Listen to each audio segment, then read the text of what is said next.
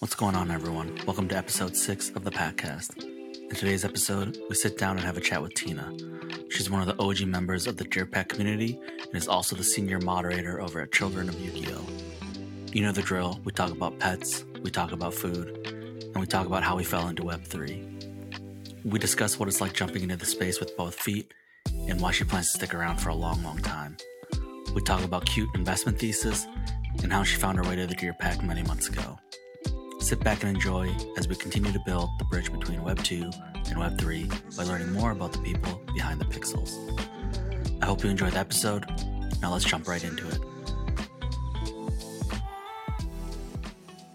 Hey, everybody, welcome back to the Packcast. Uh, t- in today's episode, we're excited to talk to Tina. She's been a vital part of the Deer Pack community since as far back as I can remember. Probably early days, February, maybe even earlier than that. I can't remember. I honestly don't know how she found us, but you know, we've been very grateful for the meme lord that Tina is and the and the 24/7 um, support person in our in our Discord. And just as recently, this past week, helping one of our fellow deer packers that got hacked. So all around utility, we don't even pay her. So how lucky are we? You you pay me attention and redacted. Anyways, yeah, we've got we've got the secret um, the secret uh, weapon with Tina. So uh, if you want to learn more about what that is, you'll have to come join us in the Discord to find out. Um, well, we have a history here, a tradition of asking two very, very important questions. Oh, you already know Um, the I already know the answer to one of them. But uh, for those of you that don't know, um, let's start with the more controversial one. Are you a, a cat, a dog, or other person? this I I don't even think it's controversial. Um, we're all dog people here, is what I heard. At least that's what I see in the Deer Pack chat, anyway. So. I'm a huge dog person. Chili knows this, and anyone that's been in the Discord for like two seconds will find out because I plaster Kimchi's picture everywhere.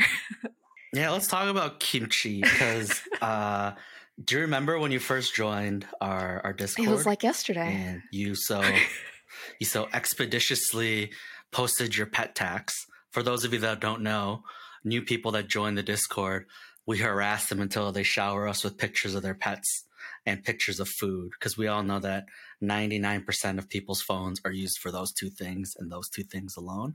It's true. Those were those were the first two things I was asked for. It's like, oh, go here for pet tax, go here for food tax. And I was like, well, that's weird, hello, but all right, I can do that. And, you know, next thing I know, she's posting a picture of this beautiful dog and she says her name is Kimchi and her brother's name is Kalbi. So I'm thinking there's a fellow Korean in the in the Discord, and lo and behold, the first ever point of deception. Oh my goodness. is that Tina is not Korean. I am not I'm not Korean. I'm actually Vietnamese, but I just thought that the names, you know, kimchi and Kalbi, they go they go together really well. I love Korean culture and I love Korean food. So if you next go over to my food tax, you can see a lot of kimchi in it as well. So you know, kimchi and pet tax and then kimchi also in food tax. Yeah, that actually goes really well into our next traditional question, which is, you know, if you had one last perfect meal, um, what would it be? This is hard because because I love food. I think I'm gonna do like a cop out answer. I think I would want to have omakase. So just an endless omakase where the chef just constantly puts new tiny dishes in front of me. And then if I like until I explode, but if I like any of them, they'll make another one. Because usually they don't do that at omakases. They're like, no, no, just one tiny spoonful of this is all you get, and then they move you right on to the next one. And then afterwards, I would have a Oreo McFlurry. Uh, Oreo McFlurry. So you go from something ultra fancy, and then you go to like the least fancy thing in existence. So I, I love the dichotomy. I think it. I think it reminds me of home. It's just Oreo McFlurries are the best. yeah. Where is home? What part of the country are you from? Home would be, I guess, Florida. Um, granted, I was born Florida, in a different state, but practically grew up in Florida. Okay, so you're in Florida now too. Yes, still trapped here, but yes, still in Florida. Okay, do you like it? It's not bad, but I wouldn't recommend anybody else to come. There's a lot of people that have moved there in the last 24 months, so I don't blame you. At least you were there before it became trendy and hip. So you got that going for you. Yeah, luckily I live in a smaller college town, so we still kind of have this small town feel, but a lot of big companies are slowly building around the area, so we're starting to get like some high-rise apartments. They're knocking down like my favorite Indian restaurant. They're building an apartment on top of it. So I'm kind of in the middle of that transition. So I guess my town is a little bit losing its charm, unfortunately. Yeah. But it's okay. In a couple years, it'll be time to move on. That's right. Uh, you know, consider it just like a, a chapter of life, and then you'll find a new home that uh, you can grow to love in the same ways. Um, you know, so part of the reason why we do this podcast is so we can get to know people on a more personal level. Now, obviously, a 30 minute to an hour long um, podcast episode isn't enough to really um, get to know everything about somebody, but I think Web3 is so impersonal in a lot of ways. And so, you know, love to learn how you even got into the world of NFTs in the first place.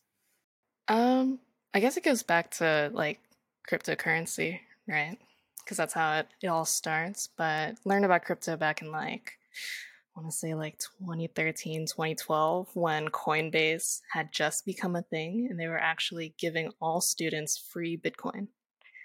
So they're like, sign up with your at edu email address and you'll get, was it like point zero zero one Bitcoin? Or like if you invite people, you'll get another point zero zero one Bitcoin. You can just keep doing it.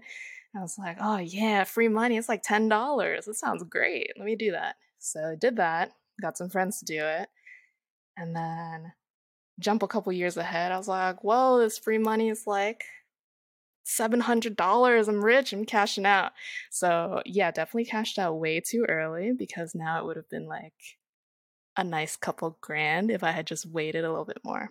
But didn't want to quite miss that boat again. So learn about NFTs because who could miss all the new stuff about look at this 8-bit picture it's selling for like $10,000 look at this monkey photo it's telling selling look at this guy selling his his own selfies every single day and like making money so I was like well let me go ask all my friends and see who's doing NFT stuff and I found a whole two people in my entire network one of them's like yeah I've been trading like 15 hours a day. That's all I do. I'm on here flipping JPEGs for money. And I'm like, okay, yeah, that's cool. That's a little faster than what I'd like to do. Then I talked to someone else. He's like, yeah, I kind of like dabble into it. I bought an Azuki and that was kind of cool. And I was like, okay, well, that sounds kind of like more of my pace. So, anyways, I talked to both of them for a bit and they were just like, just get on Twitter and start joining projects. So I was like, yeah, I'm going to start my my degenning now because that's what they call it. And I'm just gonna go say GM to everybody because apparently that's what they do here, and it's weird as hell. But now I do that every day, so I guess it's not that weird. so how how long ago was that? How long ago? That was how, what? How, yeah, like when did you first get into NFTs? That was like January. wait, wait. So you're so a 2022 NFTer? Yeah, so I was like talking to my friends around December, and then like January is when I like bought ETH and made a wallet and stumbled through Twitter and Discords and whatnot. You know, you might not agree with me, but that actually might be a better time to get in than when I did. I got in at like the very beginning of the bull rush. So, um, Wild West, everything's moving a million miles an hour. And uh, lost probably a lot of money. I don't like to think about it. um, I always joke and say, had I not made all those mistakes, I would have never found, uh, you know, Lebowski and Peachy and, and the team. So uh, it all worked out in the end. Um, but yeah, you know, coming in in January when things are a little bit slower, you I think there's less uh, FOMO. So uh, you know, it's actually not a bad time for new entrants because I think there was less mistakes to be made at the pace that most people made mistakes back in mid 2021. Imagine how fast it was in 2022 when you first got in and like three exit. Oh god. Yeah, that's how fast it was last year uh, at certain points where the meta would shift overnight and it would shift like four times in the span of a week. Yeah, I mean, I I got all the messages from my friend who the one that was like trading 15 hours a day kind of thing and he was like, "Sign up for this. Come join this Discord. Retweet this Twitter." and I was like, "Bro, you're sending me like 10 messages like every second. Can you can you just like look at the ones that look real good and just send me like the really good ones?" He's like, "I don't know what's really good. Sign sign up for everything. Come on." And I was like, "Oh, that's too much. I, I just I just won't." is is that friend still successful or did he uh, overextend himself. Oh no, he he has made a pretty decent back. Both of my friends have done like really well in NFTs actually, so That's they're doing good. really good. good. Um, one of them's pursuing like full time something something, but nice. So how did you find the deer pack? I think I saw it on Twitter. I'm pretty sure I just saw a cute deer post, and it was like something totally random. I commented on. I was like, "Oh, this is kind of cute." You know, if I'm gonna like buy a picture, I, I, need to at least like it. So I only went for like cute looking stuff. So that landed me in the deer pack. And then shortly before that, I was in Rubber Duck Bath Party and I was in like Cozy Penguins. So I was like, oh, just going for all the cute things. If it's cute, I'm just going to join the Discord and figure it out. And then I did that for all the cute things I could find and then I left all of them because there were too many robots and I couldn't handle just people saying, Good morning, how are you? How's the weather? And then just rinse and repeat that for three hours. So at least somebody over in the Deer Pack Discord really liked my Korean dog and humored me enough to keep me there. I think uh, the the Deer Pack had something magical about how it was super organic. We didn't have bots. Uh, we actually have a pretty dry sense of humor and we're pretty old and bitter. Well, I'll speak for myself. And so when someone that's acting like a child comes in, we smother it out pretty quickly. And it's been great because what we've realized is Bowski and I talk about how if someone comes in and is talking nonsense, our community just ignores it and, and floods it out and doesn't even give it a time of day. And so it never has any like oxygen to grow from smoke to a fire. So we've built up this like resiliency with our core community. And I think one of the special things in the early days was is Giselle. She's such a welcoming person that I think like anyone new that comes in, she's she does a great job of embracing them.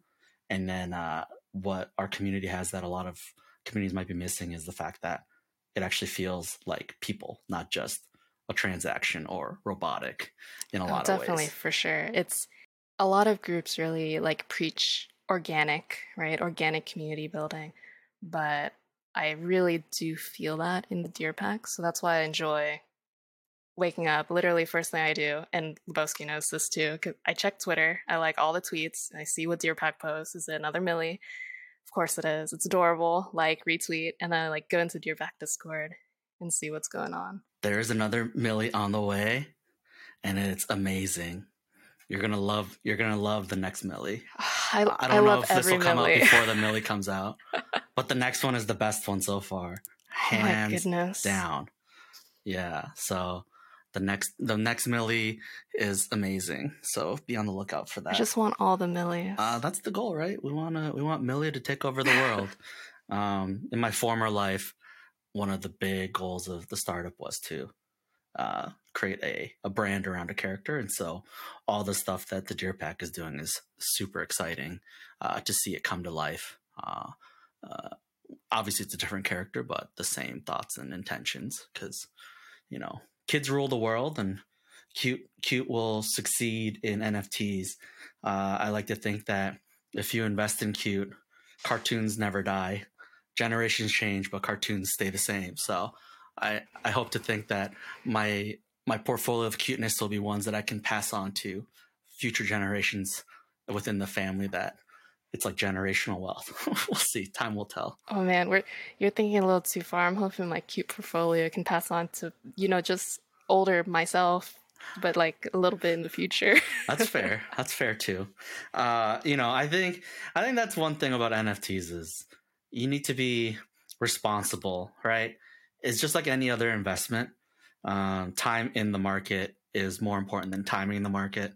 So buy things that you like, buy things that you want to be a part of, and then don't worry so much about short term price action because if you truly believe in the group that's building, it takes time.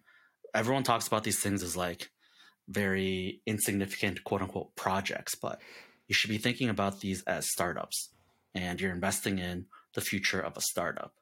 And startups don't become billion dollar brands and companies overnight. It takes 5, 10, 15 years for that to happen. So um, if you enjoy the atmosphere that you're a part of, you know, consider it a long term investment, just like it would be, uh, a, you know, something else that you'd invest in over the long term. Uh, but instead of, you know, traditional like returns, you you have a more cute asset to look at and trade and play with and and, and talk yeah, about. Yeah, NFTs feel feel kind of like a more entertaining stock market. So I mean, before mm-hmm. trying to like invest in stuff like that, you can buy like a share of Apple, and when they do something cool and the stock price comes up, you're like, "Ooh, money!" You have like the share of Apple, but I don't know. There's a little bit more of a human aspect or an interacting with NFTs because it's not just buying a share of Deer Pack essentially, right? So it's like, yeah, I have this really cute fawn NFT, but I also get to go in here and I get to talk to Sally and like talk to Peachy, talk to Lebowski, talk to Runes, talk to Choi like every day, right? And that is like more valuable sometimes than what my stock portfolio can give me. Because I've you know just meeting people is is the best part yeah i think uh, the older i get i'm in my mid 30s now the more i see the value in network and when I think about the people that are in the Deer Pack, we don't really promote it or shill it, but there's some really cool people in our community. And as we get to know each other better as individuals, you know, doing actual meetups and whatnot, I, I'm excited about the collaboration and the partnerships that people will form over time because, you know, money can fade, assets can fade, physical um, things that you own can break and disappear. But what you can always rely on is your personal network in in the professional setting but also in the personal setting. So uh, i would say we have a, a very strong core of individuals and i think over time that community will continue to grow because as comp- as um as these projects come and go and there flashes in the pan i mean deerpack's existed for almost a year now um, without even having a mint done. and we've produced so much already. I I mean, we've already had brand partnerships with major brands and we're going to do so much more in the future that over time we're just going to you know come out of nowhere and surprise a lot of people um, and we're excited to have everyone come along on that journey with us in the same area as like the network thing i think there's a lot of sleeping giants in these NFT communities. So most of the times you meet people, it's on a very superficial level, and you don't really know what they do day to day. But slowly, from trying to build up another community, I've learned about people's like Web two lives, right? And there's plenty of folks in here that like own merchandise company. They're CEO of something. They're this like crazy web developer and they're just in here also mm-hmm. looking at the same silly pictures that you're looking at and in that one moment like everyone's on that same playing field and i don't know where else you can go to have that opportunity to network with someone that's built like a multi-million dollar company and now they're just kind of in here because it's the new technology and they want to see what it's about. You know my my normie friends ask me why i do web3 and i'd say 90% of them don't even know what web3 still is and you know i haven't had the conversation with them because they're so judgmental in a good way. Oh, no. I, I think healthy skepticism is important. Uh, it, it's actually what reinforces that i'm in the right space at the right time. Because if everyone was already on board with it the, the ship has already come and gone. That's fair. Uh, but what i think web3 does a phenomenal job of it's like a beacon for people that are highly motivated, um, bored, but also want to, uh, you know, have less pressure. You know, you can be someone that's ultra successful in Web 2 and Web 1, come into Web 3 and just be anonymous and just let your hair down. Don't have to worry about being on and can just kind of be a part of something without having any pressure on you. And so, yeah, I think in these communities, there's a lot of ultra successful people in their day jobs that just want to have a little bit of a, a reprieve from their day to day life. And so Web3 is kind of their oasis, their outlet for that. So it is really cool to think about what's going on there. And I think as more and more comfort is built out, the more likely it is that people bring their Web 2 skills into Web 3.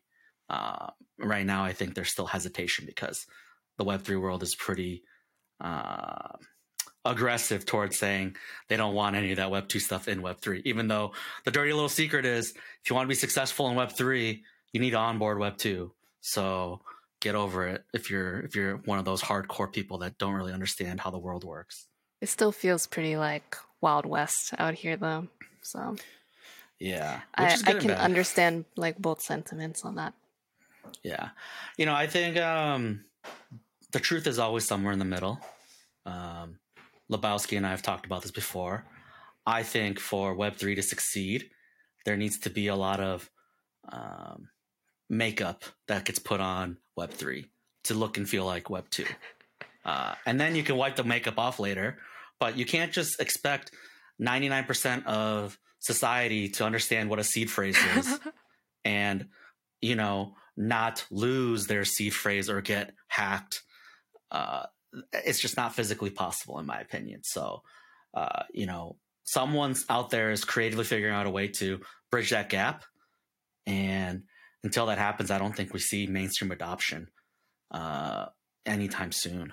I think the closest thing i've seen to getting someone to do like mainstream adoption is that they allow people to buy an NFT with a credit card. No, not even allowed. They the only option to buy this NFT was with a credit card. And then you set up a wallet and then they send the NFT to your wallet.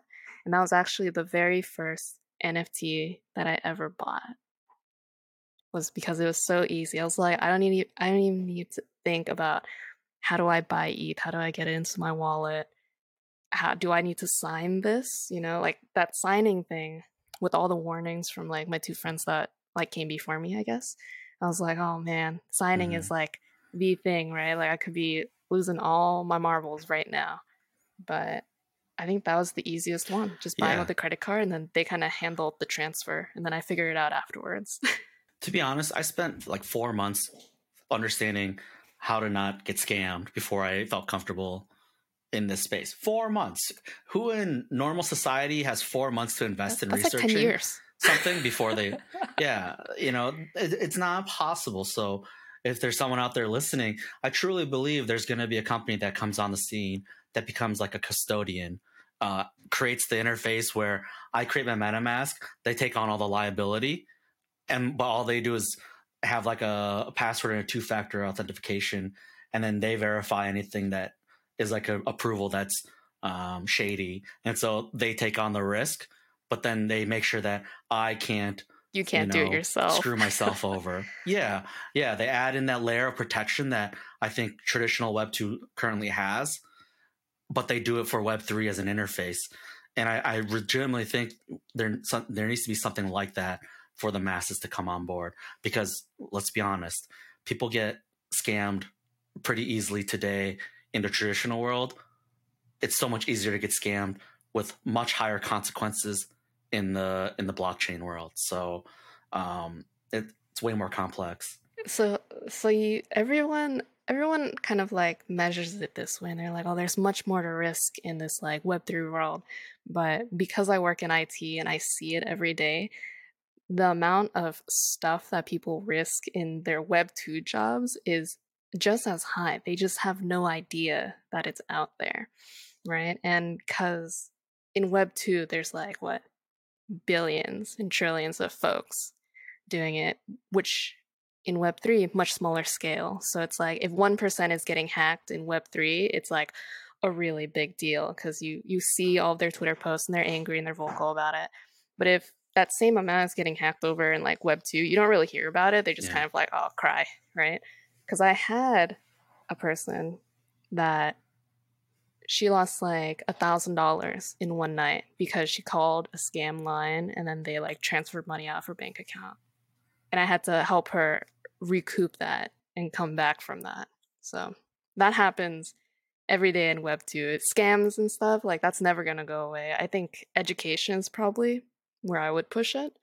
It's just more education more vetting definitely two factor. I don't know why there's no two factor already. I think it's because this space is predominantly dominated by tech people and they don't see the benefit of two factor because everyone in this space right now holds themselves accountable or they they feel like they hold themselves accountable to not get scammed, right? And that's why when you see some Twitter thread about I don't know how it happened. I didn't do anything that leads me to believe I got social engineered.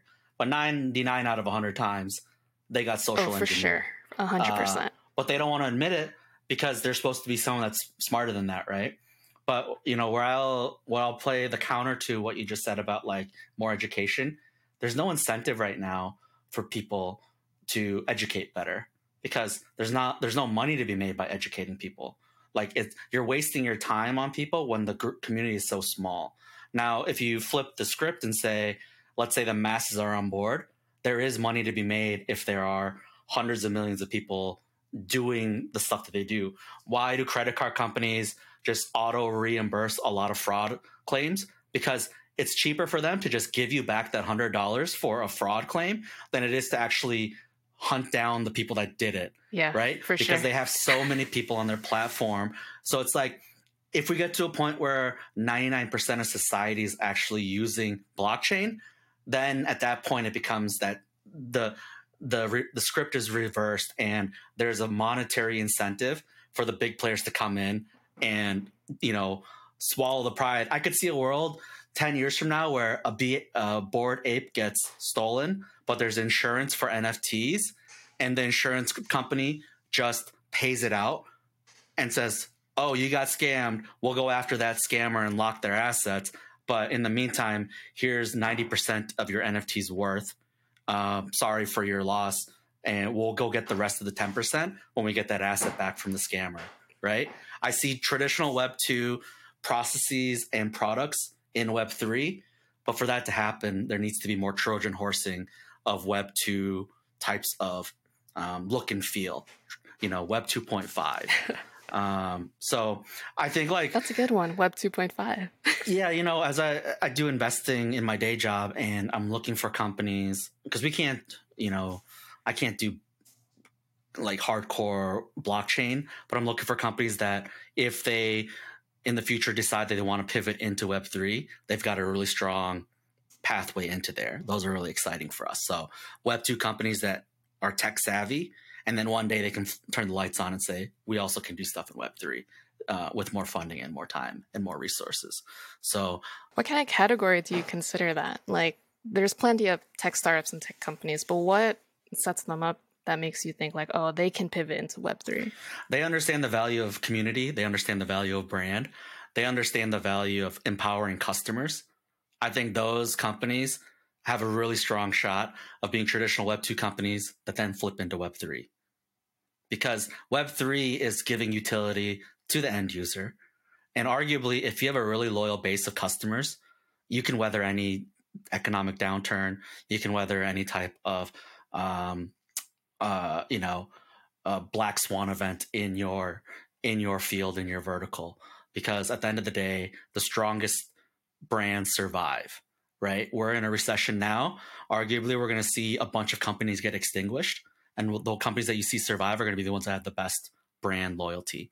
You know, Apple will be fine. Apple will come out of this recession stronger than they've ever been because every time there's a recession, it further strengthens their foothold in the tech sector because there's a bunch of small startups that get flamed out. There's a bunch of mid-sized companies that also get flamed out and then Apple's like, well, I guess we're the only ones left still, right? Same with Google, same with Same with Uber. Same with whoever it is that's that's first in line with the biggest brand loyals loyal followers, right? Oh, for sure. I see. I see all the big dogs. It's not that those groups got extinguished and they just like disappear. It's more of like they're on like the little life raft and then the google walks in it's like hey don't worry you can you can go join us over over at alphabet how about you just become one of our our new products and then that's how they're really building their their space here yeah and i think uh web3 has an opportunity to disrupt but you know at the same time it's still such a small portion of the ecosystem i look forward to seeing the day where like all of our friends have some form of blockchain footprint in, in their in their day to day life. Um, I think in the healthcare sector, everything should be on the blockchain. My medical records, like my my history, it should all be um, in my control, and I should be able to monetize that to drug companies and device companies. Let's say I have a certain set of traits that someone wants to do um, machine learning and AI type of algorithms to see like how would this drug, uh, you know, react in a computer simulation with Adam's traits, right? I should be able to sell them my data set.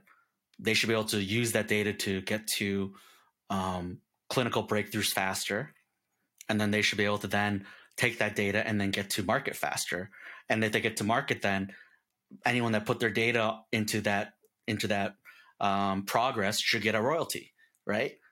you know, if it, imagine the types of breakthroughs if 8 billion people had access to monetize their health records, as opposed to right now, which is they're already getting monetized, but seeing none of the reward, right? It's a very it's a very ideal situation that you think those big companies one day are just going to be like, you know what, Adam, you can get your traits. Go ahead and grab them from us. And it's and it's not about giving them the option to say yes. It's about making it the most financially um, uh, it's about making it the most logical path forward for them. Because, you know, there's a world where you go and find a thousand patients and get them to sign traditional documents to be a part of a clinical trial. There's also a world on the blockchain where there's 10 million people that you can just opt into this like uh, computer generated model and get the same results. 10 million computer generated scenarios versus a thousand real people. And the 10 million might be cheaper than getting a thousand actual humans to do it. And then at that point it becomes a no brainer it's going to cost us 10 times less we're going to get 10 times or 100 times or 1000 times more data sets and we're going to get to market faster so yeah we have to pay a royalty out but it costs us a billion dollars less to get to market right and so that's where blockchain has an ability to push the envelope on what traditional models look like, especially when it comes to like marketing data, like what you and I talk about search on Google. We should own that and we should be able to sell it, right? It, and yet right now we don't. And it's it's silly to me. Uh, I can talk about something, and tonight my my Instagram feed will be exactly what I was talking about. Oh, for about, sure. That's right? happened to me so many times too. And, yeah, last week I was talking about um, plasma donation, and then all of a sudden that night I'm getting ads on my Instagram about donating plasma. I was like, oh, okay, uh, cool. That That's that is, you know, hilarious, um, scary, hilarious, and sad, like all in one stroke. But that happens to me too. I had a friend yeah. come over, and I was just talking to her about pottery because I started pottery classes. And then she like leaves, moves to Texas, opens up her phone, and there's an ad for a local pottery class in Texas. And I was like, this is this is too much. Honestly, someone should create a safe box where you put your phone in and it can't hear you, it can't record you, and it scrambles everything. And like uh it's plugged into the internet so you can still get messages and stuff but it's basically like a it's like a one way box. One way box. Like everyone should have that on their desk. Yeah, everyone should have that on their desk. So phone calls can come in and text can come in, but the phone can't actually do anything else. It can't listen to you. It can't record you because like. I feel like there's so much stuff that's just happening that's shady uh, that tech companies are doing, and you don't even know you're opted into. Yeah, I'm on the uh, the other side of that coin. So yes, it's shady yes, I don't think they should be doing it, but man, I'm really happy when Amazon recommends me the thing that I want to buy. Because, like, dang, at the point, if Amazon could just ship it straight to my door, that'd be real convenient. It's like, man, I really wanted to redo my whole desk today. Can Amazon just ship me the the exact brackets of the monitors that I bought three years ago? That would be excellent. And I know it's real bad to just let a company do that, but I kind of really enjoy the convenience factor. And like I'm talking to you here, there's Look, a Google Home like right in front of me, and there's one in the kitchen. So I can't buy three boxes. I'll be the first to admit I use GPS anywhere I go, so I'm always on the grid. I also don't mind the idea of what you just said. I just think that it should be transparent.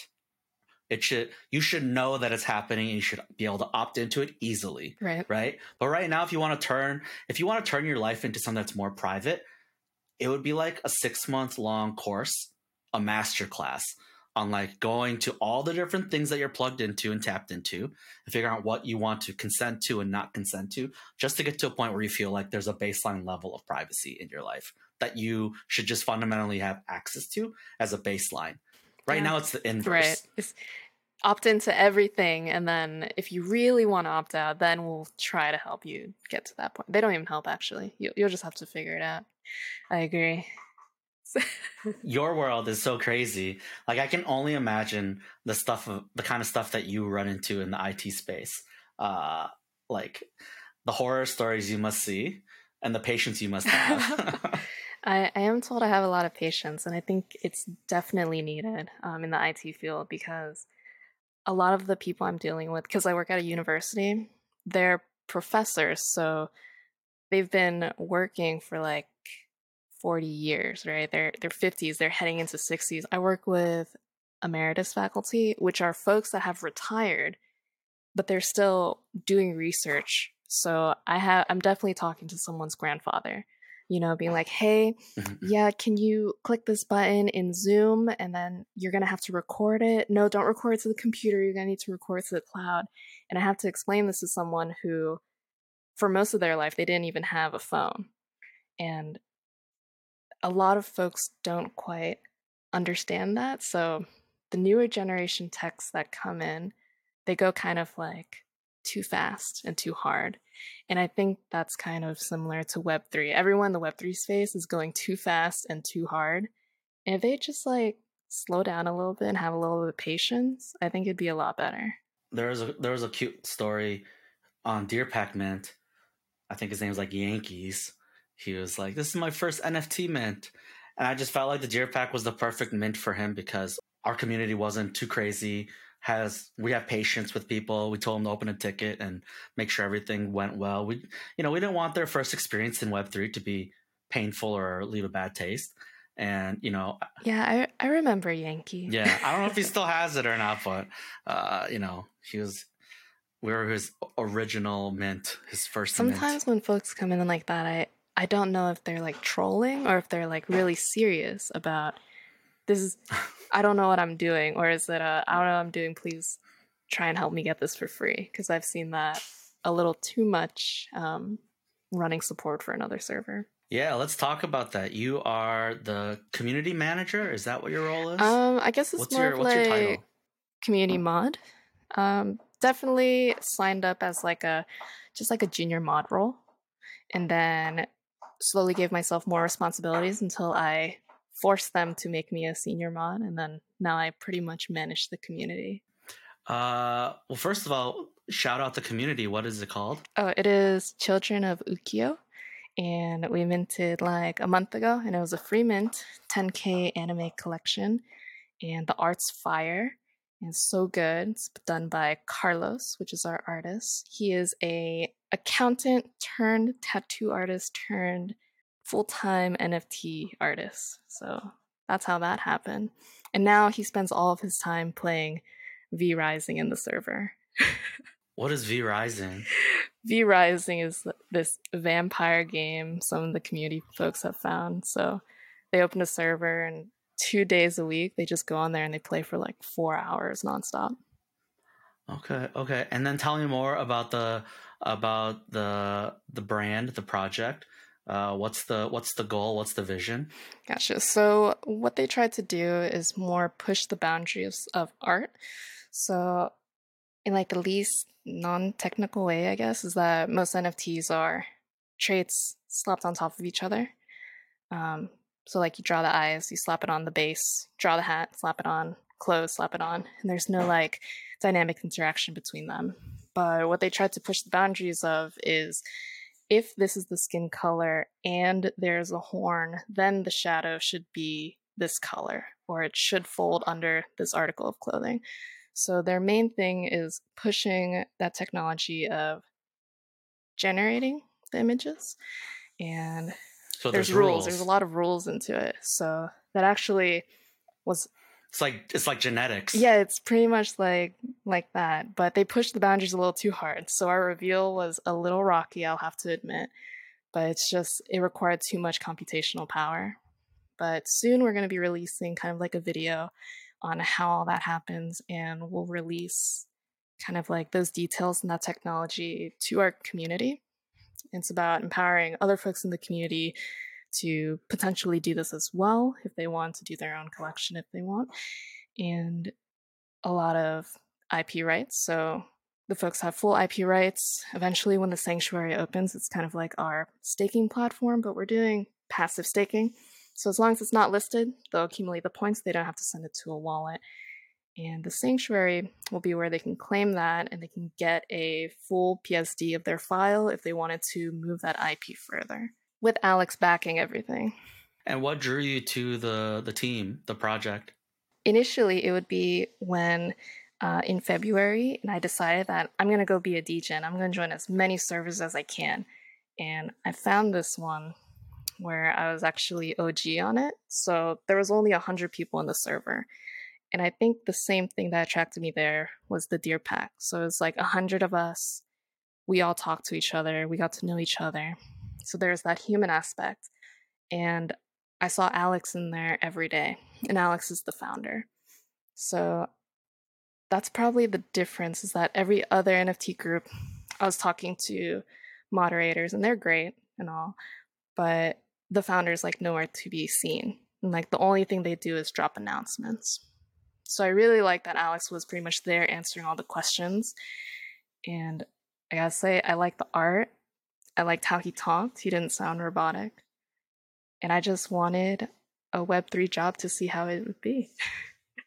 and they offered it to me. Yeah, by the way, by the way, I don't know how you do it cuz you're super active in both communities and my and my dinosaur brain can barely keep up in one. So, kudos to you and your ability to be borderline machine about, you know, running a community over there as like the community mod and then also being super active with us in the deer pack I think it's it's easy and I don't know how else to describe it, but if you enjoy it, the task gets really easy, right?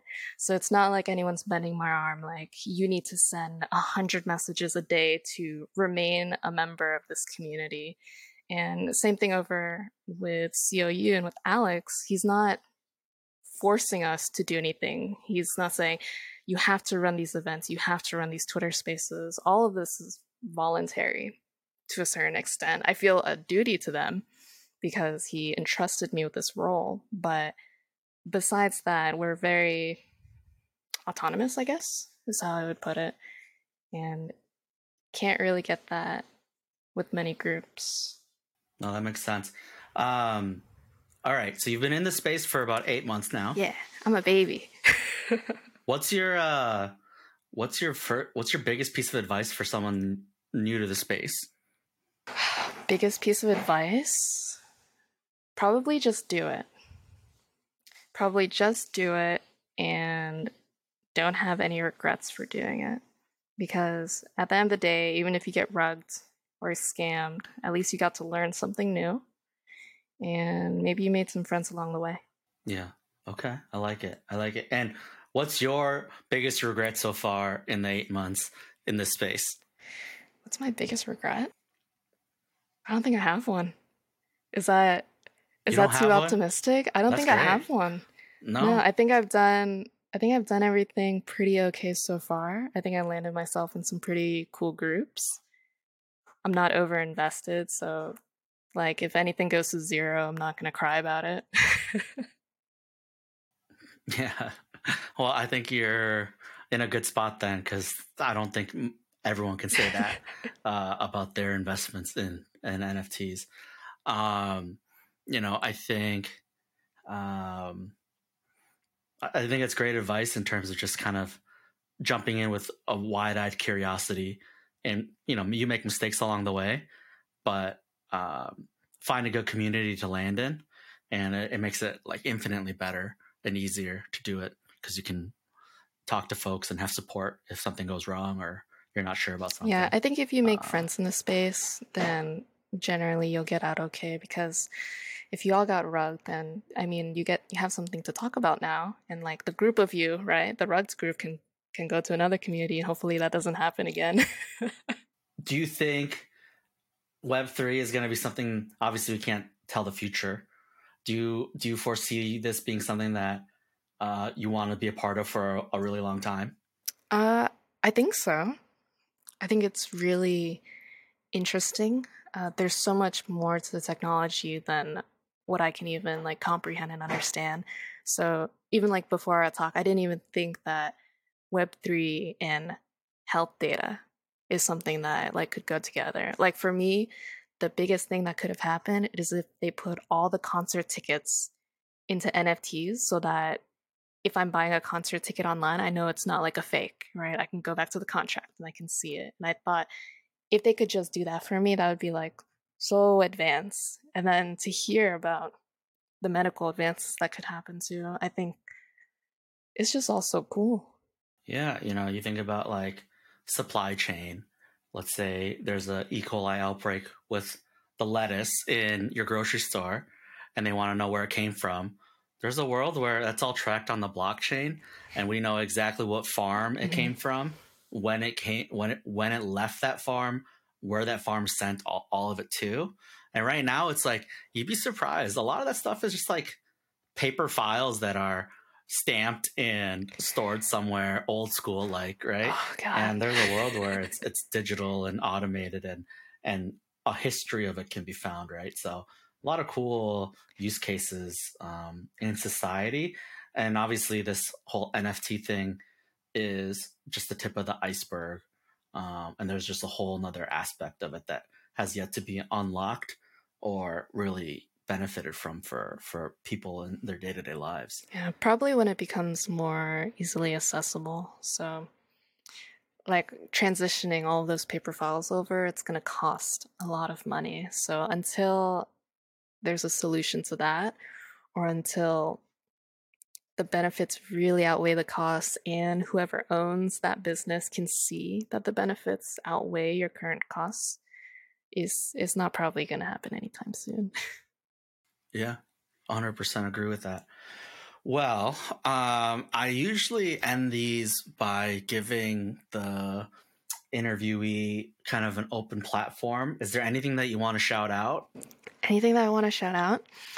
Um, I want to shout out Peachy and Lebowski for creating Deer Pack because without Deer Pack, I probably wouldn't meet all these cool people like Choi, Rooney, and Sally.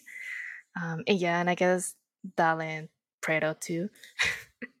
uh, big shout out to COU, Children of Ukiyo, because without them, I probably wouldn't have the funds to actually mint so many Deer Pack.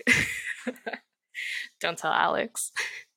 What's uh what's the Twitter handle? Uh, Twitter handle is at Children of Ukiyo. and how do you spell Ukiyo? It's U K I Y O. Yeah, put you on the spot there. Thanks. Uh, I'm pretty shit at spelling too. I, well, you know, if people get rugged, uh, it's because you didn't know how oh to spell. Oh goodness! All right, we'll go to my Um, Twitter and then I link it somewhere in there. Yeah, what's your Twitter if people want to follow you? uh, my Twitter phonetically spells out Tina Win, so it's T E A N U H W number one and then the letter N. All right. I'll put it in the description so people can find it. Um, and then the the last question I ask is is very deep, so I want like the most amazing answer ever. uh, what do we need to see in this world to make it a better place? Can I pick two things? It would be patience and understanding. So I think if you have a little patience, everything will smooth itself out eventually. And if you could take a moment and just understand the situation, it'll probably be okay. Those are two things that the world can do a lot more of or use a lot more of. Uh, the only sad part is we live in a world where patience is pretty much non-existent with how fast everything is, how how much on-demand information there is from social media. Like we've lost the ability to have patience in society almost. So I think that's great. And that's great advice. Well, um, if you want to learn more about COU, Children of Ukiyo, you know, go find Tina on Twitter, follow her, and then find the Discord for the project she's community mod for. And I agree, the art is amazing. I have a rule that once I interview someone, I try to get an NFT from whatever project they're affiliated with. So I'm gonna have to hop off of here and, and go pick up a, a child of the Ukiyo universe and add it to my collection. Good. Good. We're we are prime for sweeping at the moment. There's no sweeping that's gonna happen. However, I will pick up one off the floor to continue the tradition. And so you won't ever see me interview Bored Ape Yacht Club because I simply cannot afford anything in that collection, nor will I ever be able to afford anything. in We're talking collection. about So, fawns are going to 69 ETH, and then it's going to be easy. You know, if fawns go to 69 ETH, I'm gonna I'm gonna take the proceeds of at least three of them and just donate them directly to charity. Because Aww. The, the project deserves it so much and like the the the good the good vibes of the project and what they're building deserves to be spread to good organizations Which too. charity So are you going to pick? if it gets to 69 ETH, uh probably stuff in the kid space you know i'm a i'm a firm believer from like a return on investment perspective that like i want to invest all my like time and energy into the youth of society because if they grow up healthier and happier that just means the world will be healthier and happier uh, in the future too so um, i could care less about myself in like that kind of way but kids and nephews and nieces and and all that stuff you know i want to devote most of my time to helping um, them grow up in a better spot That's that's a very how adorable about you where answer. would you where would you oh, donate it instantly to dogs. okay that would be next right I would Yeah, be like dogs any next. any shelter or like animal rescue around the area and be like, you get some money, you get some money. Any dog at the the kill shelters, I'm like, I'm adopting all of them. We're opening a farm and we're just gonna raise all of them. If people want to adopt them, that's cool. But if not, I'll just keep all of them. It's fine. Yeah i call bullshit you're gonna keep them all and not let anyone adopt no, they any of can them. adopt if You're they have, like, want to. you're gonna have like 60 of them and you're gonna be their pack leader you're gonna be walking through the field and they're all gonna be following you i know exactly what's I gonna mean, that's what happen. happened with Like, Kimchi don't- and Kalbi. I, I was fostering them, and I totally was supposed to give them back, and and now I have them forever. Uh, well, Kimchi is adorable. So at, at a minimum, join our Discord family and see copious amounts of pictures of cute puppies and delicious looking food. And Tina is probably our number one supplier of both of those images. So um, thank you again for joining us on this Thanks episode. for having me. Uh, it's always, yeah, it's always super fun to learn more about people in our community. And one last question Who should we bother next to come on the podcast? Who should you bother next? What do you think about Alex? Should we ask him? He'll do it. You can ask so? Alex. Yeah, he's a he's a All right. great talker. You need to carve out like three hours for him. Okay, well, I can at least give him an hour.